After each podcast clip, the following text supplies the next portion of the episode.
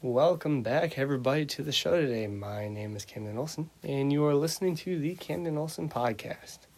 Um, before we start the show, real quick, I will tell everybody of this little PSA that I have. So, as everybody knows, water is very important to human lives. To keep our water as pristine as possible, please take the steps to keep it clean. This can be done by filtering water, the end to water pollution, and turning off tap water when it's not being used.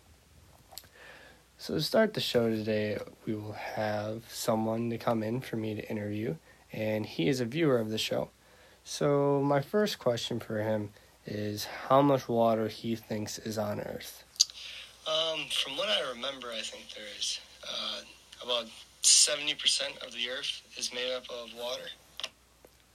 Ah, uh, that is about, that is right. That is how much water is on the Earth. About 70% of this Earth is made up of water.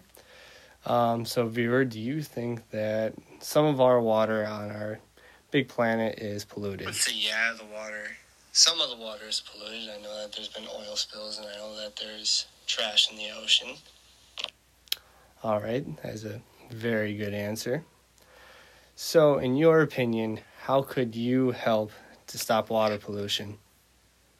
A way that I could stop water pollution is, um, I guess, by using less myself, using less tap water, and uh, maybe just making sure that my trash makes it to a dump or somewhere that it couldn't get into a waterway. All right. Well, thank you for coming on to the show today. Um, so we're going to move on now to uh, some some water contaminants that can be in water, and just like what they are, how they contaminate water, how they're measured, and how to stop them. So, the first one that I have for everybody today is E. coli. E. coli is a bacteria that can grow in water. It is caused by human or animal waste in the water. High amounts of E. coli in the water indicates high amounts of harmful, harmful bacteria as well as other diseases causing organisms such as viruses and protozoans. Scientists measure the amount of E. coli in water by a measuring unit called colony forming units. And this is the colony forming units is kind of put together by um, a 30 day mean of every measurement. So that's how long it would usually take to test the E. coli levels in water.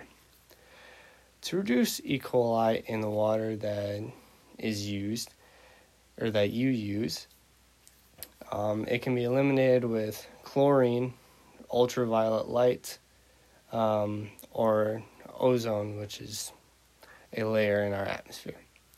All of which can eliminate E. coli in the water that we use.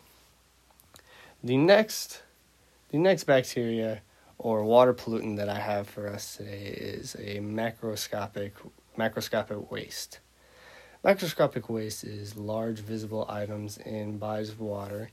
It is either intentionally put in the bodies of water or discarded on the ground and washed into a storm drain and eventually making its way to waterways. These contaminants can create islands of trash in the oceans, such as the Great Pacific Garbage Patch. They can also break down and release chemicals into the water. Microscopic waste is measured by how much waste is detected in the water. A way to eliminate uh, microscopic waste is to not dispose of trash in the bodies of water or to make sure that your trash that you have on land makes it somewhere where it wouldn't get disregard- discarded into a body of water. And our final um, water pollution that we'll be talking about today is thermal pollution. Thermal pollution is the rise or fall of temperature in a natural body of water caused by human influence. A common human influence is power plants and industrial manufacturers. Elevated water temperatures decrease oxygen levels, which can kill fish, alter food composition, and reduce and reduce species biodiversity. Indirect methods of Thermal pollution measurements include determination of physical parameters such as turbidity, pH, dissolved oxygen. Thermal pollution can be reduced by heated water from in- industries being treated before being discharged into bodies of water.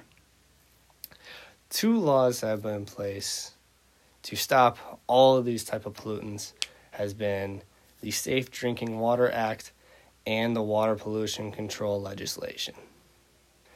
Well, that is about all the time we have for today. That will finish up our show. And again, thank you for watching. I'm Cameron Olson, and you just listened to the Cameron Olson podcast.